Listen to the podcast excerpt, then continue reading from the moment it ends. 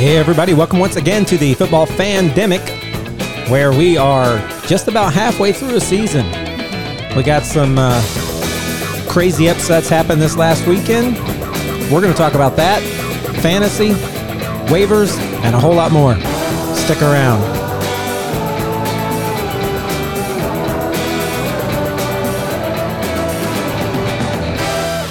All right, guys. So we are coming to that halfway point. I don't think we're officially at 17 games. I don't know where. I mean, you put the bye week in. I guess that'd be week nine, right? And that's where is that where we're at? We're on week 10 right now. We're past the halfway point. Things should now start clearing up, you would think. But this week was a crazy week where we had a lot of top teams just crumble and things that we thought we knew, now we're starting to question. Uh, let's uh, get into that and a whole lot more with some of the first, maybe the not so breaking news that has happened in the NFL. We've had some uh, some releases and some waivers and some things. What do we have, Josh? So um, right after the Raiders lost to um, New York Giants, maybe a couple hours later, they signed DeSean Jackson to like a one or one year contract for like maybe a million and a half dollars or something like that. Yeah, so they were one of those teams that we thought were uh, going to win this week against the Giants, and they were in the losing column on that one for sure. And so they went out and they said, let's get some more help for Mr. Carr. We also have Russell Wilson cleared to return, right? He had a pin in his finger for a long time and he took it out and took a picture of it on Instagram and said, Hey everybody, I'm I'm ready to come back. If he is back, that may change the complexion of the Seahawks because I can tell you one thing, Geno Smith is no Russell Wilson. And when they don't have Russell Wilson, they look like a different team to me uh, as has been the case basically the entire time he's been there. Uh, granted, they had a, a, great defense that has since fallen apart, uh, but uh, Russell Wilson can still carry that thing. So hopefully he's back and good. We also had somebody else uh, uh, go on waivers, dropped, and it was over that long weekend, and they were going to clear waivers sometime on Tuesday, wasn't it? What happened there?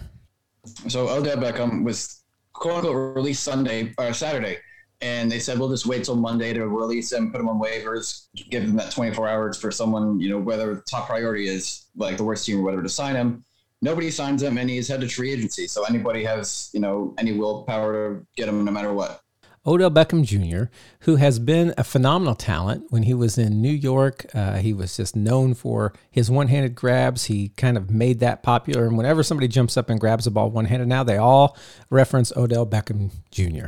Uh, then he ended up going to the Browns in a trade, right? And this mm-hmm. was when Sir Freddie Kitchens was their coach, I believe. Wasn't that his first year when Freddie Kitchens t- had that one year stint? and uh, things didn't go so well. And then he was kind of invisible for a long time. And then he was hurt for a little bit, and he would come, he would show up in a game here and a game there, but he really hasn't had the impact in Cleveland that a lot of people thought he would. Uh, and then evidently, uh, him and his dad began. Uh, going on a, a war against the Browns by posting a lot to social media saying, Hey, look at all the times that Baker will not target my son.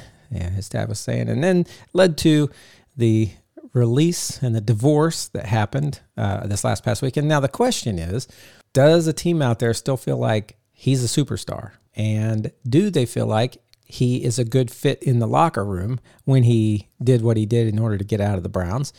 And who might be interested in him, regardless of who he might be interested in. So let's let's kind of unpack some of those things. First of all, he has, uh, I think, made it kind of clear that he's interested in a few teams. Is that right? What teams are those?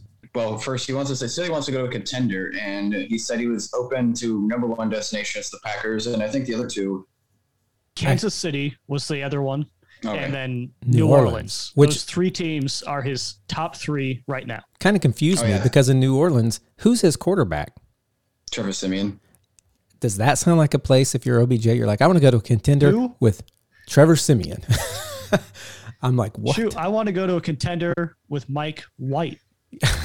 Seriously, uh, but so uh, so anyway, he's thinking of, of of those three teams: Packers, uh, Kansas City Chiefs. I can see those two being contenders. Although Kansas City does not look like a contender right now, and we've kind of been talking about that a little bit. We'll probably continue to talk about that unless Patrick Mahomes turns something around. Uh, and then New Orleans, I guess, is a contender. We'll you know. Uh, so, what do you think? Uh, do you think he'll end up in one of these three places? If so, is there one you want to see him end up in, or do you think he'll end up in another place altogether, or will no one take a chance on him? So, these are the reports that I'm seeing as of right now.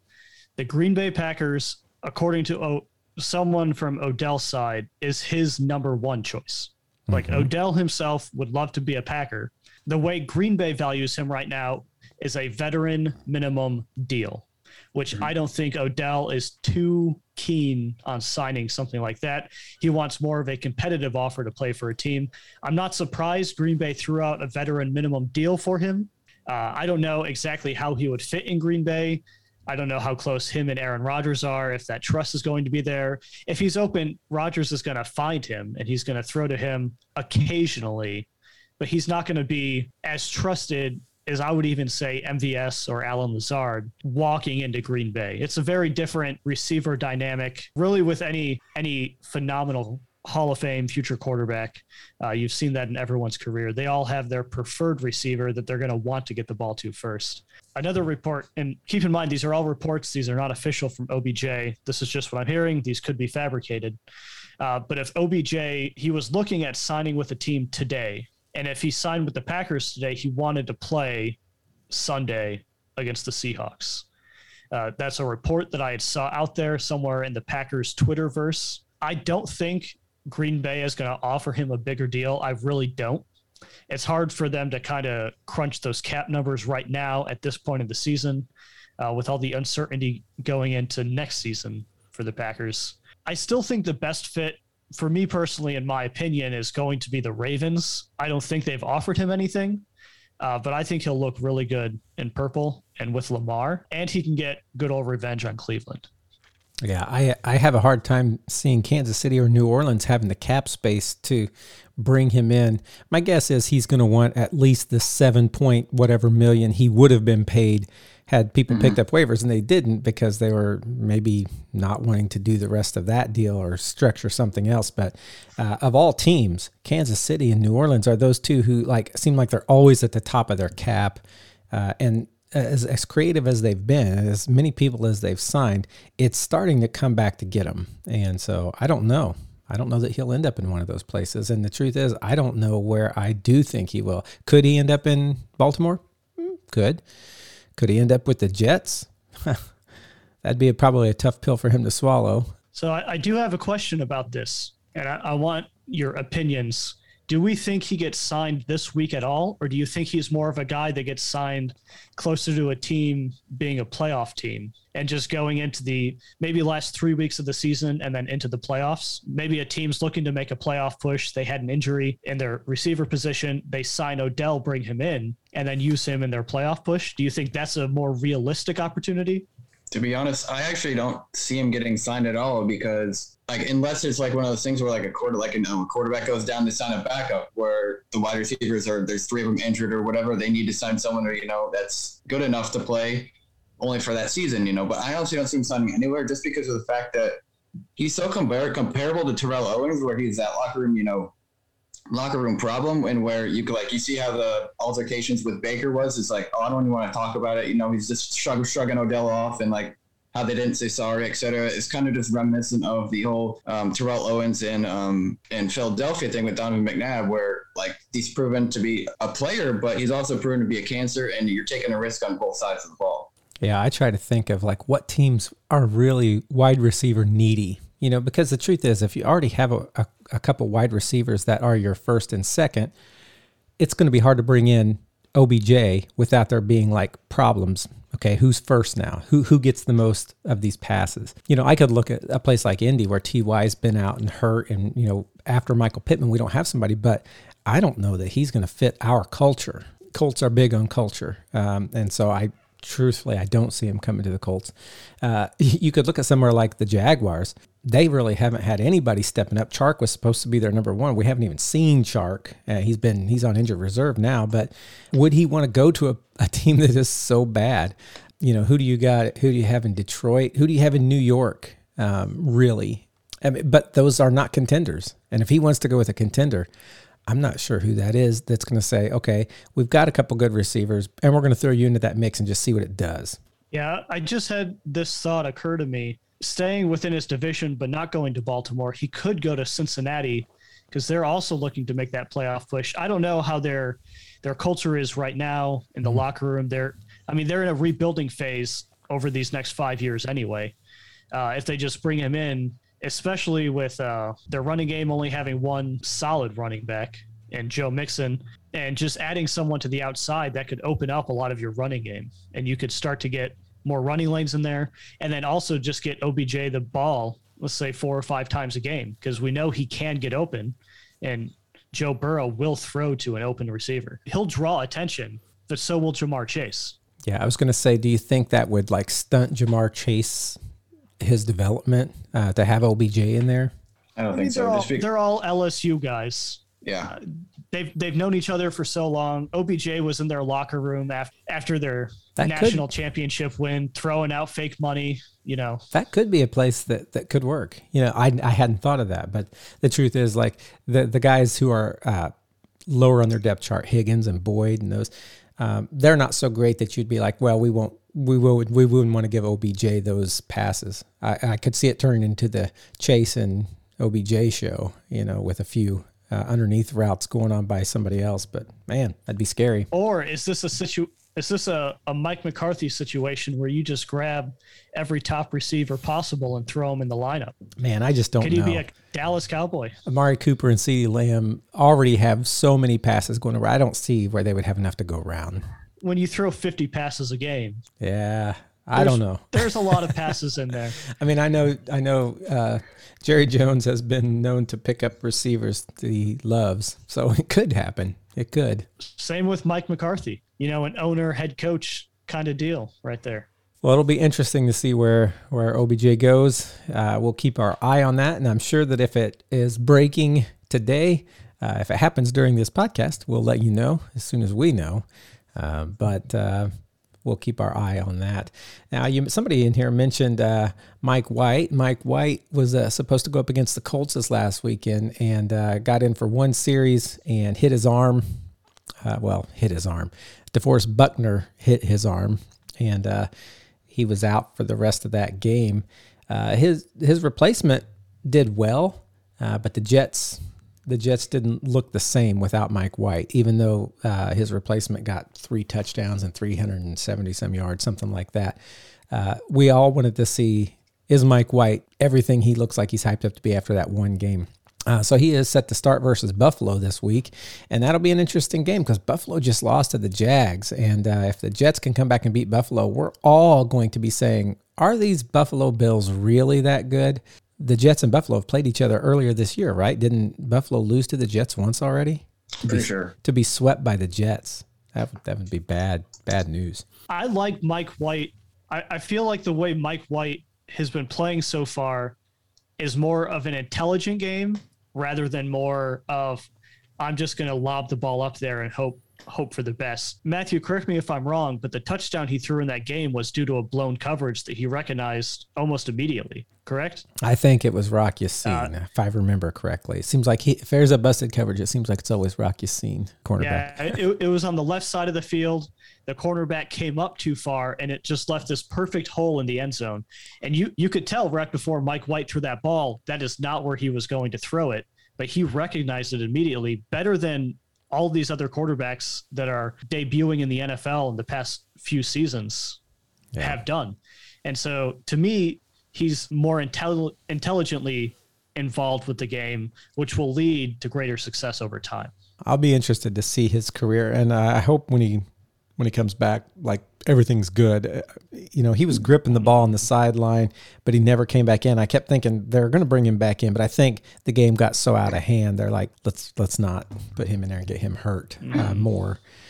Um, yeah. Well, uh, let's uh, let's look at some of these games from Week Nine because, like I mentioned earlier, upsets all over the NFL. Not what we expected from week nine. When we went into this slate of games, if you would have been picking, here's who I think is going to win, uh, you'd have been wrong in a lot of games. Um, we talked about the Giants upsetting the Raiders. Uh, the Giants haven't looked good. The Raiders have been looking good. Is this the beginning of that downfall of the Raiders that always happens mid season? Maybe, maybe. We'll see.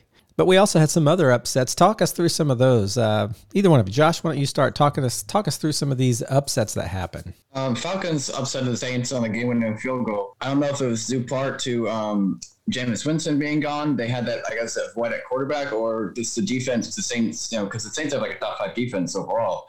I don't know if it's just Matt, Matt Ryan like recognized the defense's veteran presence, knowing what they were going to do, type of deal. But I remember like a couple weeks ago when we did our player predictions, I was like, the Falcons are going to sneak up on a couple of people, and they've been playing really well enough. And right now, they're in that seventh seed for the playoffs. Let me make sure I heard this correctly. The Falcons didn't blow it in the fourth quarter. That's correct, No. right? That is They correct. back. They came back in the fourth quarter. if This is a new era. Th- this is a different Falcons team already. I'm going to put that out there. And the Falcons upset the Saints. The Saints upset the Buccaneers. Falcons are the best in their division. oh, the old transitive property that really doesn't work in football. But uh, yeah, you know, we uh, we also saw the Jags upset the Bills. And well, when I say we saw, I bet nobody was watching that game, just thinking the Bills had that one in hand. I know I wasn't watching that game. I was watching other games that were going on, and and uh, I kept looking at my fantasy score where I have Mr. Josh Allen uh, as my quarterback, thinking, when are these points going to start? How come I'm not getting notifications about touchdowns? What is going on? And then lo and behold, the lowly Jags beat the Bills. What's going on with the Bills? They've lost several now. Are they really that good? Or what is it that you think has happened to the Bills? One of the main problems I saw in this game was your points getting taken away from Josh Allen was going directly back to Josh Allen of the Jaguars defense. What do you mean? Just Josh Allen, the linebacker on the, the Oh. Jaguars, he had like a, four, a forced fumble, a sack, and an interception on, on Josh Allen. Right, right. Okay. Yeah, for a minute there, I forgot this was the Josh Allen v. Josh Allen contest. I don't know how I could have Yeah, forgotten this that. was not this was not Josh Allen v. Trevor Lawrence. Josh Allen Right. v. Josh Allen. So Josh Allen for the Jags looking pretty good. Uh, and I guess Trevor Lawrence did just barely enough because that score was not a high scoring game. He did just barely Nine, enough. six. What was it? Nine to six? Nine. Yeah. Yeah, such a stupid game. Come on, Josh Allen of the Bills, get it together. So we'll have to keep our eye on that situation, see where the Bills are actually going this year.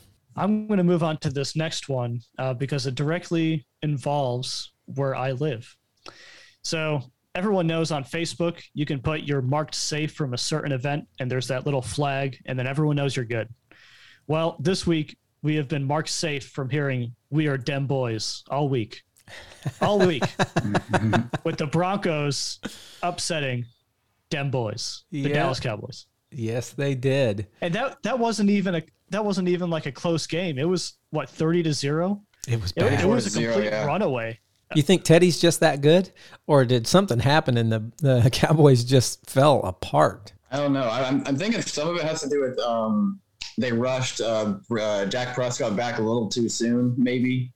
Because remember he was off off uh, on Sunday night with um, like that groin or hamstring injury or whatever. I bet that played a part in it. But man, you think you think they could have got something going with Dak Prescott and Ezekiel Elliott and uh, CeeDee Lamb and Amari Cooper. You just have so many weapons. They couldn't get it going at all. And again, that affected my fantasy league as I had CeeDee Lamb and maybe not in this league. I can't remember. I might have him in the other league, but horrible showing. Horrible showing from everybody. I also had DeAndre Hopkins. Horrible showing. Nobody who is my famous stars did well this week. Not one of them. What else we got here? We got, oh, Titans upset the Rams. Uh, I think I mentioned already, I was really hoping to see the Titans. Maybe I didn't mention, maybe this was before the podcast. I was really hoping to see the Titans take a huge step back without King Henry in their backfield. I was hoping to see like uh, blitzes just hurrying Ryan Tannehill and them not being able to complete anything and it just being a total meltdown and all of a sudden the AFC South opening like the clouds parting in front of the sun and the Colts being able to see a way to the playoffs. But what did we really see? We saw the Titans soundly thump the uh, Los Angeles Rams and the Titans went ahead and took another step forward and looked really good, looked really strong, even with AP in there. What do you guys think? They're the they're the number one seed. Oh, by the way, earlier I, I wanted to say it was like such an odd place. We were talking about Cincinnati. Uh, I saw a stat somewhere going into week eight, I think it was. Cincinnati was number one in the AFC coming out of week nine. They're last in their division now. Yeah. Uh, they were like the head of the AFC the whole side. Now they're like number four in, in their own division. But anyway, Yeah. um, looking at the the Titans, they're number one in the in the AFC right now. If you were to stop today, they would have the number one seed, and they'd be going against the Cardinals uh, in the NFC uh, at, at that number one seed. What do you guys think of the Titans going forward? I'm not sold right now on any AFC team. I, I know at the beginning of the season we talked about how the AFC just appeared to be so stacked coming in, where we thought the NFC would have a lot of uncertainty in a lot of their rankings. But it turns out it's the complete opposite. It's just what the NFL does to you, right? Right. You think one thing and it's the complete opposite. As I mentioned off air before we started, like fantasy football is 15% skill and 85% luck. it's the same with predicting stuff in the NFL. Each week is going to be different. There's going to be different game plans, different schemes. And we get surprises like this. And it just happens to be one of those seasons, not even one of those weeks, one Right. of those seasons. Yeah, and I agree. The AFC right now is such a confusing picture. Coming into the year, everybody had Kansas City in the Super Bowl. They're like, yeah, they're going back. But then Buffalo started looking good, and everybody was like, whoa, whoa, whoa, maybe Buffalo is actually the cream of the crop, and, and Kansas City's number two. Well, now you look at those two teams, and you don't think either one of them are number two or three. You're like, they're down there. Who who's number mm-hmm. one? Titans, and who would have thought that? Not me. I feel like the number two, the two ter- teams that are like quote unquote certain, I guess, like you guys are saying, are the ones I'm surprised are the Titans and the Ravens because the Titans defense has improved so much this from last season to this season that it's not so much um, depending on Derrick Henry to run the ball. It's more so a balanced attack where like you don't have to depend on him to run, where you can depend on like the defense to hold up the offense that's like playing. And then the Ravens, Lamar Jackson's always going to be good against anybody who's playing, but everything else is just it's all surprising. Whereas, you know, the Steelers are on a four game win streak. We didn't expect that four weeks ago when we made our playoff predictions. And the truth is, I didn't expect the Titans to be this good offensively because they lost their offensive coordinator who had given them such success. They were starting with a brand new offensive coordinator. I'm like, this is not going to bode well, but it hasn't skipped a beat. Uh, so I wasn't sure that the Titans would be better offensively this year, and they are. They are. But we we also have the number one seed on the other side in the NFC. Uh, they won a game without their their top two, right? They they didn't have Kyler Murray and they didn't have DeAndre Hopkins, and they still beat the 49ers. Now, is that more an indictment on the 49ers, or are are the Cardinals just that well rounded? I, I wasn't expecting that much of a an aggressive game from what Colt McCoy McCoy. leading that offense. Uh, I really thought, I, I know it's the time of the season where the 49ers are just all injured, but they're not at the point where they're starting footlocker managers yet. We still got a couple more weeks before the 49ers do that. So I was expecting a bit more of a game. I don't know if this was just a division thing with the Cardinals saying, hey, remember when you slapped us around so hard a couple of years ago? Well, now you're old and you're crippled, and we're just going to kick that cane out from under you, shove you down the stairs, put you in the garbage can, and throw you in the ocean. Very descriptive, very descriptive. Maybe maybe that's what's still going on in the have no back head. experience with that. Yeah, I have no experience with that. He's never kicked the cane out from under somebody and shoved him down the stairs, as far as we know. Speaking of Colt McCoy, that, that brings up uh, another thought that I had. Uh, I heard Sam Darnold has a fractured scapula in his throwing arm or something like that, and he was gonna he's gonna be out for a while. And they're putting in PJ Walker. Yeah, he was a Colt, and then he was in the AAF, and now XFL, yeah. yeah, or the XFL. Yeah. Uh, anyway, uh, I wonder, you know, uh, all of the, you know, Cam Newton stuff out there and uh, other quarterbacks that you think might come in and, and they're they're flying with PJ Walker. They're not signing somebody else to bring him in. Maybe it's because PJ Walker probably has knows their offense. But man, uh, I I'm going to have to take back a couple of weeks ago. We talked about who's going to make those seven spots, and I said, oh, Carolina's going to sneak into that seventh spot, and that was just before they started looking real bad. And I'm just going to right flat out say I don't think that's true at all. I don't think Carolina's going to make the playoffs. Here's the funny thing about Sam Darnold's injury. I think the the complete medical term is an incomplete fracture. So Sam Darnold is so bad he can't even complete a fracture. Like what is this point of the season? Just so bad can't even complete breaking his own his own body. You know, though, you think of those first three weeks. Now, granted, they were playing teams that didn't win against anybody, but they looked good. And I was thinking, Sam Darnold, man, he got away from the Jets and things. Everybody was. Everybody's like, oh, look, Sam Darnold's finally been freed. He's doing well. Well, three weeks later, it's not Yeah, looking so good.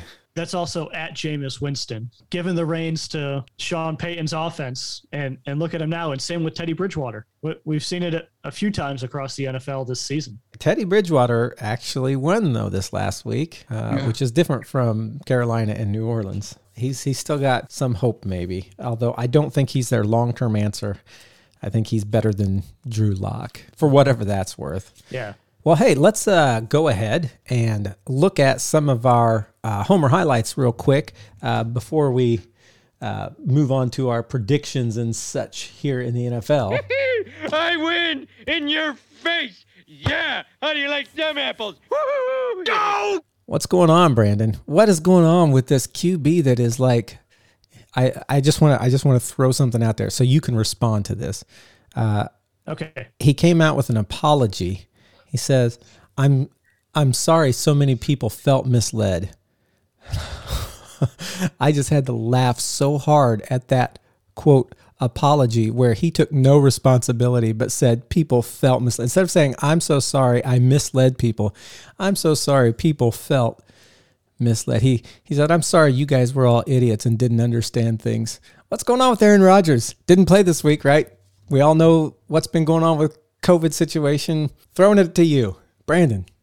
Yeah. So so Aaron has a handful of things. Uh, I'm I'm going to state out there. I am vaccinated.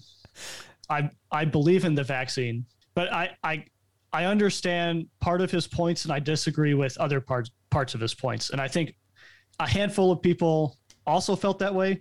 There were some people that just completely blew up and disagreed with everything, and there were people that just agreed with everything. I fall squarely in the middle. I, I think when he came on the Pat McAfee show on Friday, and it was Aaron Rodgers Friday as well, wh- where he just talked about, I really do think that was all honesty coming out of Aaron I do too. in that moment. And I think all of his Um, publicists are like, what in the world are you doing? I see part of his perspective uh, based on some of my family members. According to Aaron, he has an allergy to the Moderna and the Pfizer vaccine. There's something in it. It's on the CDC website.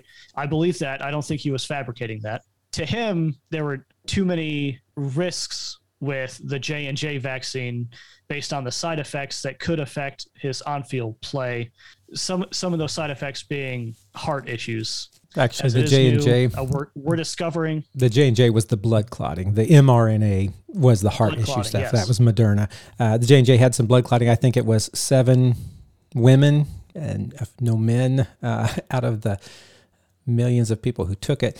Well, I'll let you go on before I weigh in here. Yeah, I, I felt like it was just enough to to scare him out of it, uh, and so he he sought some external options, which I haven't seen any research on these external options, so I'm not going to comment on that. I haven't talked to any medical professionals on it. I haven't read anything from medical professionals on it. I haven't looked at anything from medical professionals on it. Uh, so I- I'm going to leave that there. You can you can do your own reading for medical professionals on it. The the part where he got into some COVID stipulations with the NFL and, and what their rules are, I, I'm a big person for following all policies and procedures that are set set forth. If you don't like them, there is a process to go through. It- His process, he said he went through. The NFL came out with a different statement.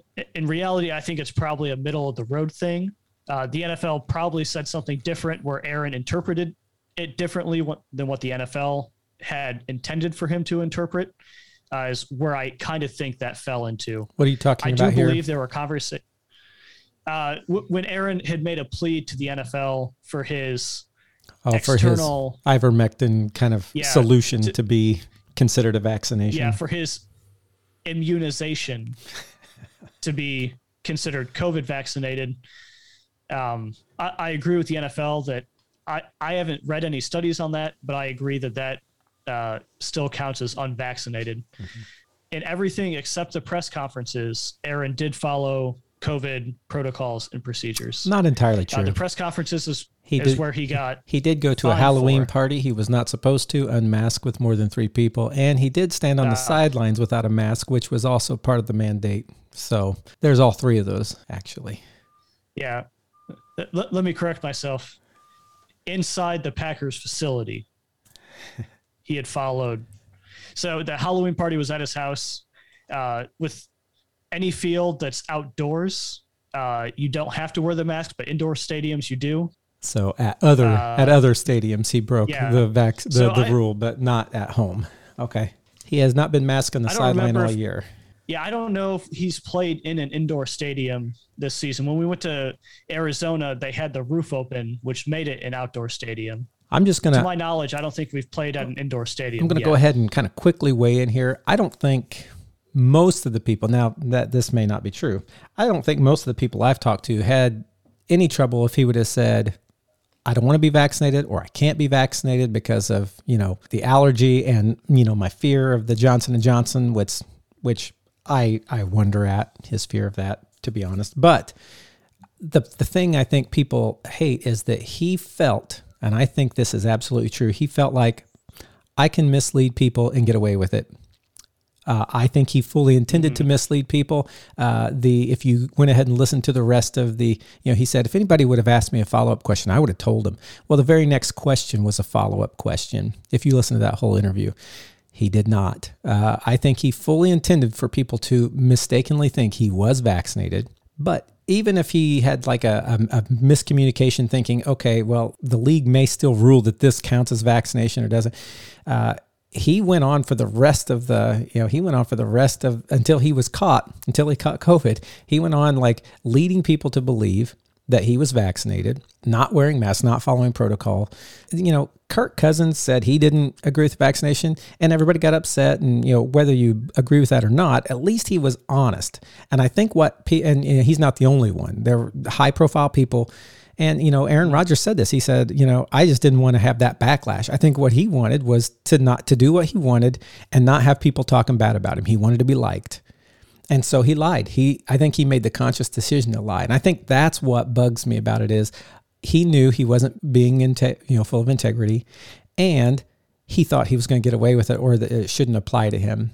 And uh, I think that's the thing that people are mostly upset about. It's like, and then the worst, he got fined fourteen thousand six hundred dollars. Oh, poor Aaron Rodgers. What's he going to do? How's he going to make it? I actually think it was. I think it was more than that. Allen Lazard was fined. No, they were 14,000. fined the exact same, exact same amount, and uh, the club was fined three hundred thousand. But poor Aaron Rodgers, I don't know if he can make it without fourteen thousand more dollars. Even if it was fifteen thousand, he doesn't make that much money.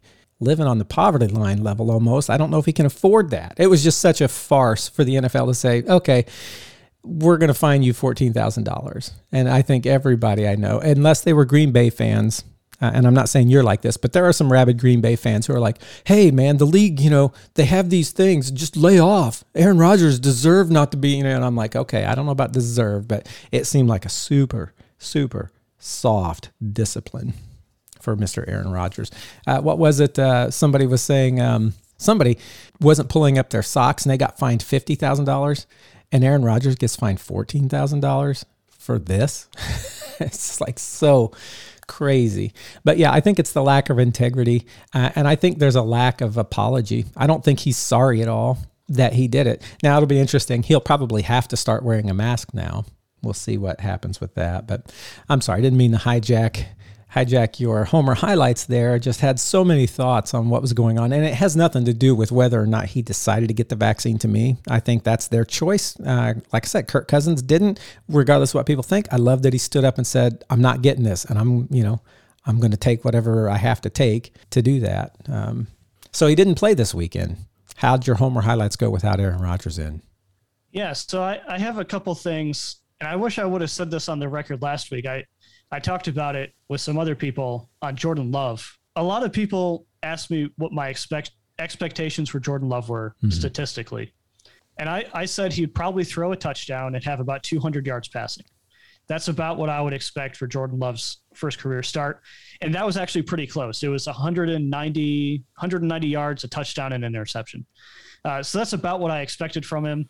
Some Green Bay fans that are like way over the edge were thinking every starting quarterback for their first NFL debut has to have like 400 yards. Otherwise, they're not going to be successful. They have to be Mike well, White. We, we all know that's not true. I have a few stats here from some notable quarterbacks in NFL history Yeah. on their very first career start. I'll start with Aaron Rodgers. He threw 201 yards and one touchdown. Boom. Almost exact. Uh, Brett Favre, Brett Favre, 210 yards and two touchdowns. a little more. He completely passed himself. Uh, Packers fans, we always, I don't, I personally don't. Most of them hate Troy Aikman in every broadcast, and sometimes he has some good points, sometimes he doesn't. Uh, I felt like at times he was sympathetic in the broadcast to Jordan Love, but at other times he wasn't.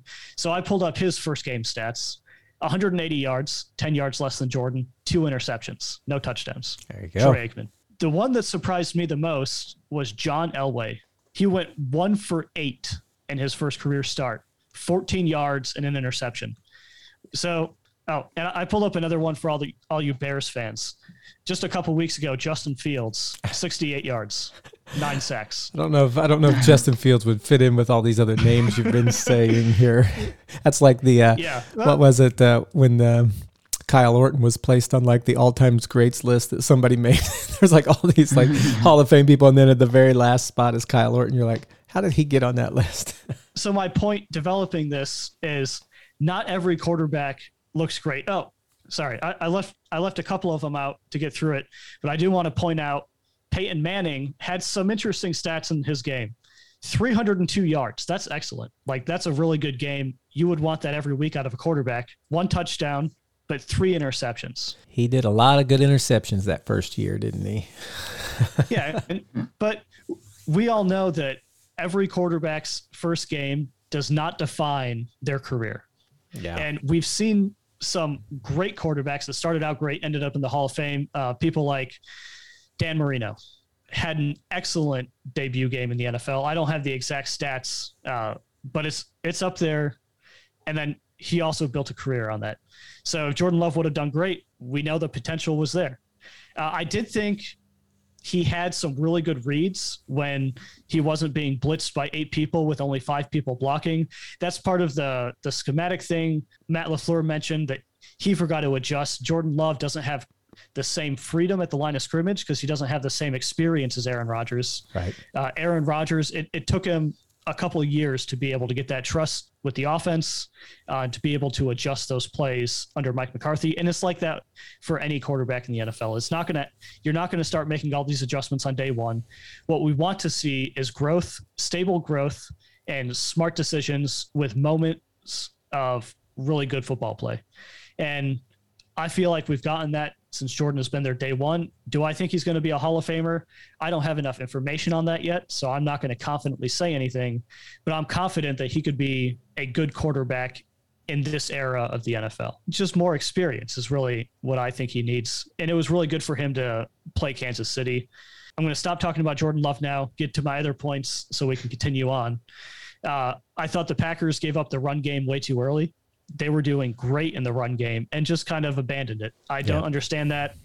Uh, I'm sure they'll fix it. Matt LaFleur is not great at in game fixes, but you better watch out for that next game because he learns from his mistakes really well. The What- defense, What mistake do you think he's going to learn from your kicking, though? that he has the wrong kicker? I, I, I'm going to get there. I'm going to get there. Uh, our, I'm going to continue with the defense. I, know Kansas City's offense has uh, not been winning them games because of their high turnover differential, but they're still the number three ranked offense in the NFL coming into this game. It's crazy And me. for Green Bay's offense, for Green Bay's offense to go in there without your top really two corners, Eric Stokes got injured in pregame, a temporary knee thing. He won't be out for the season. Just tweaked it. They decided play it safe. Don't start him. Don't risk a long term injury. I agree with that. Kenny Clark left really after the first quarter, so we didn't get to see much of Kenny, Clark. I'm going to throw him in that mix. And Za'Darius Smith had back surgery. He might be back this season. He might not. But those are really the three excluding Eric Stokes. Those are the three main guys on this defense. And to go against a team with a lot of firepower on offense that isn't winning games and sometimes is winning games, uh, I was impressed with, except for that first drive that they had. They marched down the field. They got a Yeah. they got a touchdown. Every time after that, there was great adjustments by Joe Barry on how this defense was going to respond. And I'm not even angry. I, I liked it. They did Uh, well. our special teams, yeah, our special teams is not so special. no. That's that's what I'm going to label it as. Uh, that first kick is squarely on Mason Crosby. I know it. The commentator said it's kind of a hard stadium to kick in. Whatever, you got to make a kick like that. It it just has to happen. It's 40 yards. You should adjust to it in pregame a bit more. Uh, but he he missed it by a few inches. Still zero points. Uh, the second one, I don't put it on Mason Crosby. I put it on our blocking. In every field goal situation this season, I've noticed that our blocking has been subpar Hmm. on that line. We've had more blocked kicks this season than we have had in the past five years combined. And it's just due to a lack of blocking. They need to really firm up their blocking on there and allow Mason Crosby to have that time. And I don't know if Mason feels more pressured because of that, where he's missing more kicks this season. Missing that one kick and having really- a and having a block wouldn't have looked so bad had he not just like had that game where he missed like five kicks uh, and then finally Mm-hmm. got the last one. But Yeah, when every kicker missed every kick, every kicker that game week that it was week. the worst. I, I like our I like our punter, Corey Bojorquez. That's about the only highlight of our special teams. Amari Rogers is not holding onto the ball. Malik Taylor touched the ball that set up Kansas City field goal uh, at the nine yard line. A lot of stuff to figure out in this special teams unit. I don't know what they're ranked. I'm going to give them a rank of like 50th in the NFL. I think the backups of the special team units on every team could do better Are than Green better. Bay's currently doing. Well, they better get Uh, that part it- fixed because it, it- takes all three phases to really win a season. Yeah, if if Green Bay was even ranked like 18 to 23, somewhere in there, I would be much happier. Mhm. I'll stop talking about my Packers right now. Colts looked Okay. good, looked good, but it was the Jets. You know, they looked really good. Jonathan Taylor, by the way, has the two fastest runs for the season in the NFL. He's got up to top speed, uh, top two speeds, and he has the two longest runs in the NFL. And right now, he is the active rushing leader uh, since Henry's out. and so uh, it'd be great if he could go ahead and uh, continue to to add to that and maybe get the the rushing rushing leader crown uh, for that. Division is getting away from us. Like I said, the Titans won when I was hoping they would implode. Uh, we're not getting any closer. Uh, and the in season hard knocks will be starting this month. I went ahead and got my HBO Max subscription last night and went ahead and watched Dune since I had that, which wasn't as great as I'd been hearing. Um, I read the books. I agree. The thing was slow. The music was horrible. Uh, ac- uh, the acting wasn't my favorite. So I'm just going to put that out there, Dune people. But that's the Colts highlights. What about Washington? Uh, we had a bye, and um, I still like we feel lost. Still, I still like we feel still lost. Honestly, because Uh, um, the Detroit Lions bye week. yeah, because so, Dustin Ho- uh, Dustin Hopkins, our kicker, we released for Blewitt, which Blewitt was also released, which I'll get to in a minute. But Hopkins is, was signed by um, the Chargers a couple weeks ago, and he um, he kicked the game-winning field goal against Philadelphia. All he needed So, was a change of scenery. Yeah, Philadelphia lost, but we still just released the kicker that you know will probably start doing good, like every other kicker. Like we've had a history of kickers going back to like 2010. We're like we released, we had Graham Gano, he started doing bad. We released him. He went to Carolina. He, he's one of the best kick. He was one of the best kickers, and now he's in New York and he's doing pretty good. They're just a line of kickers where like they a change of scenery works perfect for them. Like I said, Blewitt um, it- during our bye week was released, and and replaced we signed Joey Slye, which is um, we, he came from uh, San Francisco, but he was in Carolina when uh, Ron Rivera was with Carolina. So far, I mean, he's an he's an all right guy, but um, just another Carolina guy, pretty much. All right. Well, I'll tell you what, let's go ahead and get to our fantasy results, and then we're going to do a lightning round of, of fantasy predictions. What's our results from last week? All right. This last week, uh, as Matthew pointed out off air, if you usually vote bad, you probably did good. And if you usually vote good, you probably did bad. uh, that's pretty accurate. We had uh, three people go three and three this past week. We had Josh, Matthew, and Jacob McCormick. We had three sections go five and one. That was Mhm. Abigail, who has been voting moderately well so far this season, Mm-hmm. Jacob Nelson, who's been towards the bottom of the pack, and the NFL, who has also been voting moderately well this And season. went six and oh. Uh-huh. And we have one six and zero And he- performance. And he needed it really, bad. really bringing up my score. I needed it. Now, now when I get to the overall list, you will see. I went six and zero. I take the crown this week, but I still do not have the overall crown. But I'm coming for you. You just got to have So a couple more couple more weeks of the NFL being upside down, and you're going to be there. So what happens if the NFL does better by week 18 than you do? Like, who are you going to send the ice cream to? Roger Goodell will have to come visit me. Okay.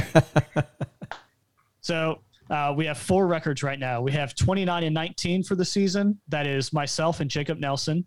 We have 30 and 18 at Matthew, 31 and 17 with Josh, and 32 and 16, our top record with Abigail and the NFL. Good job, Not Abigail. Abigail and the NFL seem to be riding hip to hip here uh, when they're when they're in that overall. So, well, let's go to our fantasy predictions. We're going to make this fast. Hit the salient points.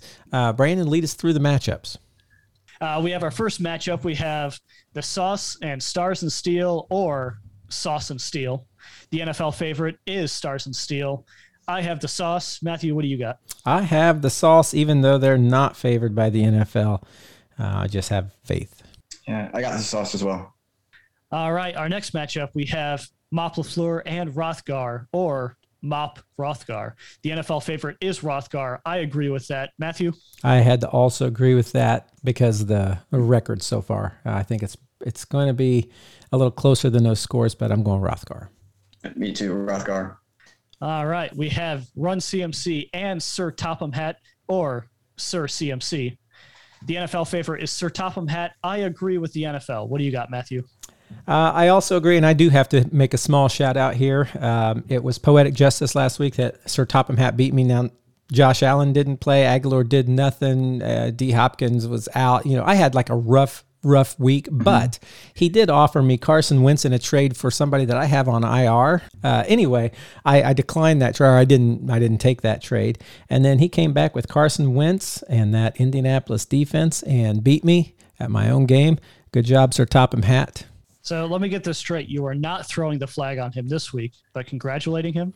I am congratulating him, even though um, I, he, I I paid no attention to his comments during the game because I feel like Jacob, no offense, you can be somewhat stabby, pokey, and smug in your comments. So I don't read them during the football games, but I do congratulate you on that win, especially since you did it with uh, Carson and the Colts.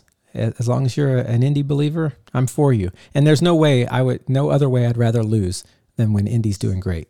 I don't think he was an Indy believer. I think we were talking about it Thursday night. He's like, "Who do you think's winning?" And he's like, "I have the Colts still, but I don't. I don't really like him." Wasn't that him? I think he said, I just love that I'm beating Matthew with his Colts. I think he said that. Yeah, that is a very Jacob McCormick comment. Uh, and expect them this season and the next decade and all of our seasons to come. Our next matchup, we have Taylor Made, which is our new team name change from Tyreek and Havoc, since Tyreek Hill is not carrying his team, but Jonathan Taylor. Taylor Made versus 24 Blast or Taylor Blast. I have Taylor Made winning this matchup. What do you have, Matthew? Agreed. Taylor made Jonathan Taylor. Awesome. I have myself also, but I'd like to give a shout out, like he said, to Jonathan Taylor. I tweeted at him. I offered him because I'm going to the east side of Indianapolis, east side of Indiana, kind of close to Indianapolis for Thanksgiving. I offered if he's not, you know, done have family in the air that we can have Thanksgiving together because he's been carrying my team the whole season, and I haven't had a response yet. But I'm hoping for a response. All right, Twitterverse, go to Josh's Twitter and let's make this happen. All right, our next matchup we have the Reich Stuff versus Clear Eyes Full Hearts or the Reich Heart Attack. Uh, in this matchup, I like Clear Eyes Full Hearts to win it. What do you have, Matthew I unfortunately also am going with Clear Eyes, Full Hearts. and Josh? Yeah, yeah, clear eyes. It's a sad Yeah. day when you Uh, vote against yourself, but I had to. All right, our final matchup of the week is one that intrigues me the most. We have not basketball against Canto Sparks or Canto basketball. The NFL favorite is not basketball. I agree. I think not basketball pulls up the upset here. What do you have, Josh? I also pick, thought thinks he's gonna pick, think he's gonna pick up the upset. This overall team looks better, especially with um, the defense he has against Arizona versus Carolina. All right, actually, that doesn't make sense. But I just yeah, I'm picking basketball, not basketball. And Matthew, what do you have? I am sticking with uh, our leader so far, Canto Sparks. Uh, they're they're apart by point and a half, and uh, I, I, love I love not basketball's players. I think not basketball has really turned this roster uh, around in the last few weeks, and he's been doing some good winning. And uh, still love you, Dylan, but uh, I just feel like somehow Canto is going to come out with that. He has a, an awesome roster, also two really good rosters. I'm going Canto Sparks. All right, that is it. Uh, we're going to move through and blitz round Marquee Manure and My Oh My. Start with you, Brandon. Why don't you just hit? What are your three games? All right, Marquee, I have Browns at Patriots. Uh, this game is very intriguing to me because I think with the current state of the AFC, one of these teams will be a wild card spot. Uh, and I think this game will help determine that who we see in there. I know the Browns have been kind of banged up so far this season, like they get at this point every season. And then it feels like they kind of turn it around towards the end. And last season, they actually won a playoff game in Pittsburgh. My mm-hmm. manure game, I know I put Bills in my manure game last week. I still stand by it. It was a manure game, but for a completely different reason. Uh, so I got Bills at Jets, manure. And my my oh my, I put Chiefs at Raiders. I always love these AFC West matchups because right now this whole division is just in shambles. We have no idea who's going to go where at any point, and I want to see this game uh, solely for if the Chiefs could move to number two in their division because uh, it took them so much work to move up to number three from number 4 mm-hmm. and we're talking about the Chiefs being ranked above the Denver Broncos. so I want to see if they can win this game, maybe move up to number two in their division, or if they'll stay at number three in their division. That's a good one. What do you have, Josh, for your three?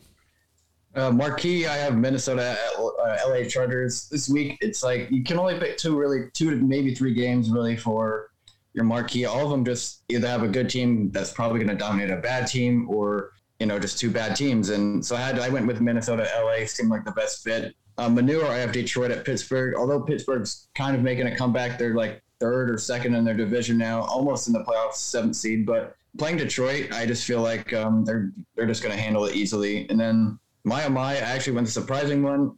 Um, I picked Atlanta to see uh, Dallas because, like I said, I feel like Atlanta is making a really strong push and they're going to get that seventh seed. But this game right here is against Dallas, the, the number two or number three seed in the NFC right here. I just feel like if they can win this game, they're really going to make a statement.